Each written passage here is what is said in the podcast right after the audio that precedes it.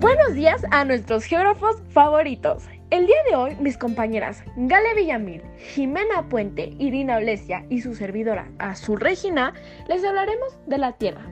Para comenzar, hablaré de algunos datos sobre la estructura y evolución. ¡Comencemos!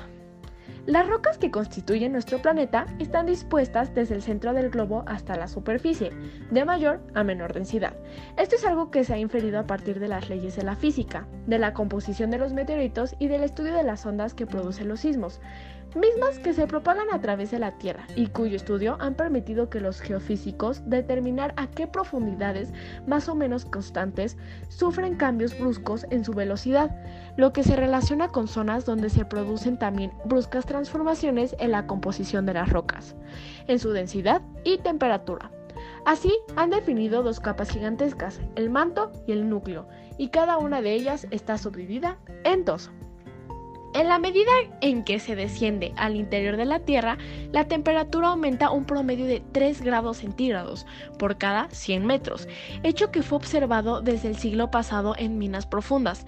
El valor del gradiente geotérmico es muy variable en algunas zonas volcánicas, alcanza a los 90 grados centígrados sobre kilómetros, mientras que en otras es de 6 grados centígrados sobre kilómetros. El calor interno que llega a la superficie terrestre se atribuye fundamentalmente a los elementos radiactivos, todavía abundantes en la constitución de nuestro planeta, y se mide por la cantidad del mismo que atraviesa una superficie en un tiempo determinado. Es el flujo térmico o flujo calorífico y se expresa en calorías por centímetro cuadrado por segundo.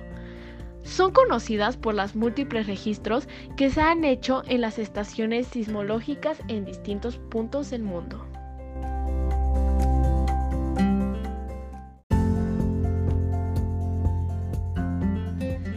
Que saben los datos sobre la estructura y evolución, hablaré de la corteza terrestre. La corteza terrestre es la capa superior tiene un grosor variable que alcanza un máximo de 75 kilómetros bajo la cordillera de Himalaya y se reduce a menos de 7 kilómetros en la mayor parte de las zonas profundas de los océanos. En uno y otro caso, la corteza es distinta, lo que permite diferenciarla entre continental y oceánica. 1. Su capa superficial es un conjunto de rocas sedimentarias con un grosor máximo de 20 a 25 kilómetros, que se forma esencialmente en el fondo del mar por la acumulación de sedimentos. En distintas etapas de la historia geológica, la edad más antigua de estas rocas es de hasta 3.800 millones de años, y hay porciones de la corteza donde dichas rocas no existen o son capas muy delgadas. 2. Por debajo de la capa de las rocas sedimentarias existen rocas de tipo del granito, formadas por enfriamiento de magna y constituidas esencialmente por cuarzo y feldespatos. Se calcula que bajo los sistemas montañosos el grosor de esta capa es más de 30 kilómetros. 3.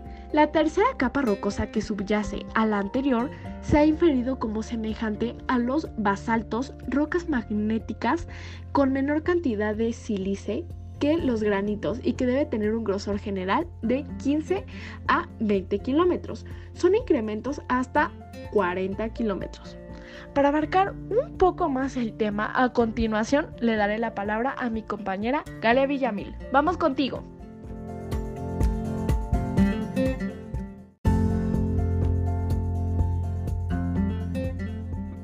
Muchas gracias, Azul. Buenas tardes a nuestro público de geógrafos favoritos. Mi nombre es Galia Villamil y a continuación continuaré con el tema antes explicado por mi compañera Azul.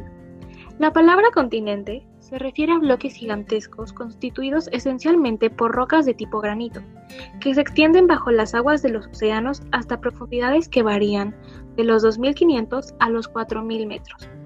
La arquitectura de la corteza es muy distinta bajo las zonas profundas de los océanos, con un grosor de 5 a 8 kilómetros y densidad de 3 a 3.1. El grosor es muy variable, con máximos de 10 a 15 kilómetros. En algunas regiones, hasta menos de 500 metros.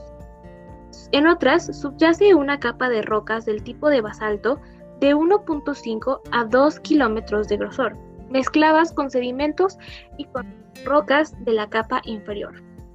La tercera capa está constituida por rocas del tipo de gabro, y se calcula que es de uno de que hay algunos de 5 kilómetros de grosor. A continuación los dejaré con mi compañera Irina, que nos va a hablar acerca de la corteza y el manto. Muchas gracias.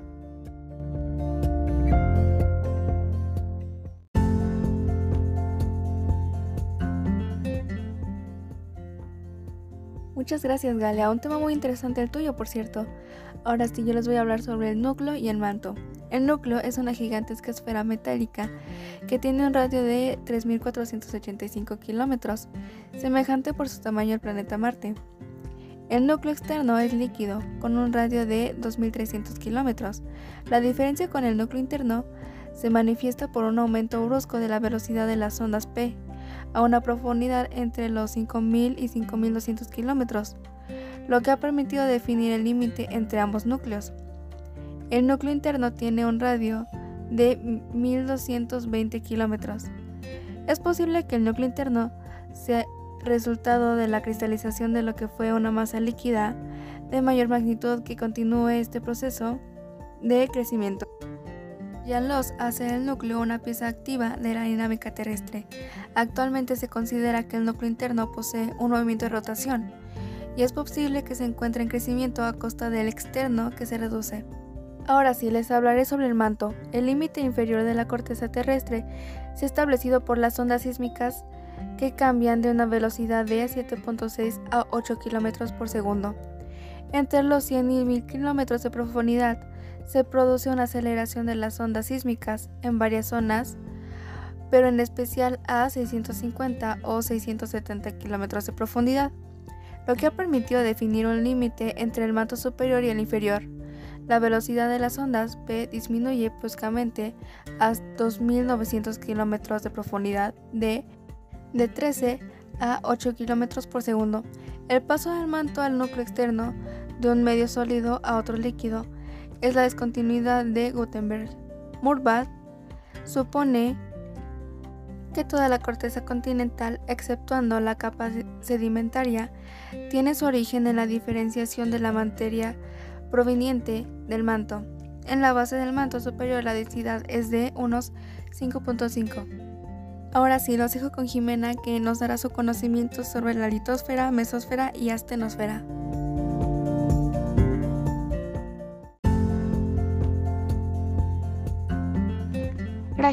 Como mencionaste, yo hablaré sobre la litosfera, astenosfera y mesósfera. La clasificación en corteza, manto y núcleo obedece a cambios de la composición química asociados con otros de temperatura, presión y densidad.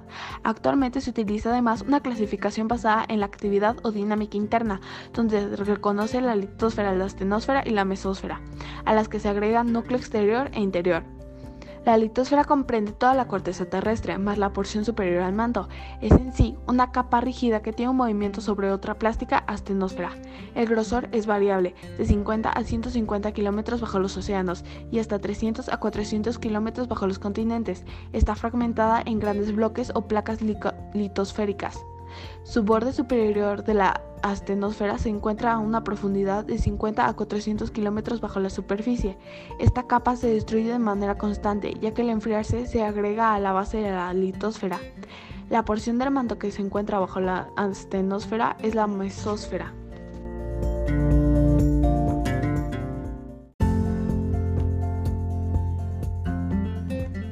Hablaré sobre el origen de la corteza. Una teoría considera que la corteza granítica existe desde que la Tierra se enfrió hace 4.000 millones de años. El granito es de menor densidad que el basalto, por lo que se encuentra en la porción superior. Los elementos más pesados deben constituir el núcleo y los más ligeros se encuentran en las capas de la atmósfera.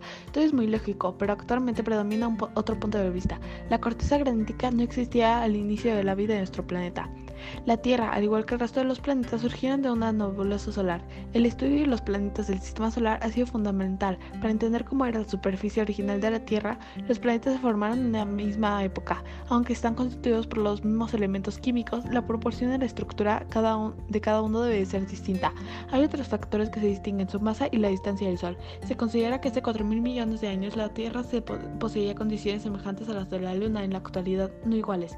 Un intenso bombardeo meteorito provocaba la formación de cráteres en la superficie y en muchos casos se acompañaba por ascensos de magma que derramaban rellenado de las depresiones. Hoy en día la ciencia es distinta, continuando en evolución y no ha llegado a explicar en su totalidad los fenómenos del universo, de la materia y su movimiento. En la reconstrucción de la historia de la Tierra sucede lo mismo que en la historia de la humanidad. Mientras más nos remontamos en el tiempo, tenemos menos elementos de explicar el pasado. Para concluir, le, daré la palabra a mi compañera Galia Villamil.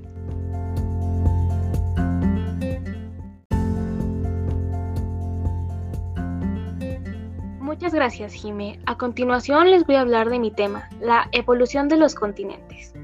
Para algunas rocas se han determinado edades de hasta 3.800 millones de años, mismas que se formaron en un medio acuático lo cual permite suponer que entre 3.800 y 4.000 millones de años antes se originó la atmósfera.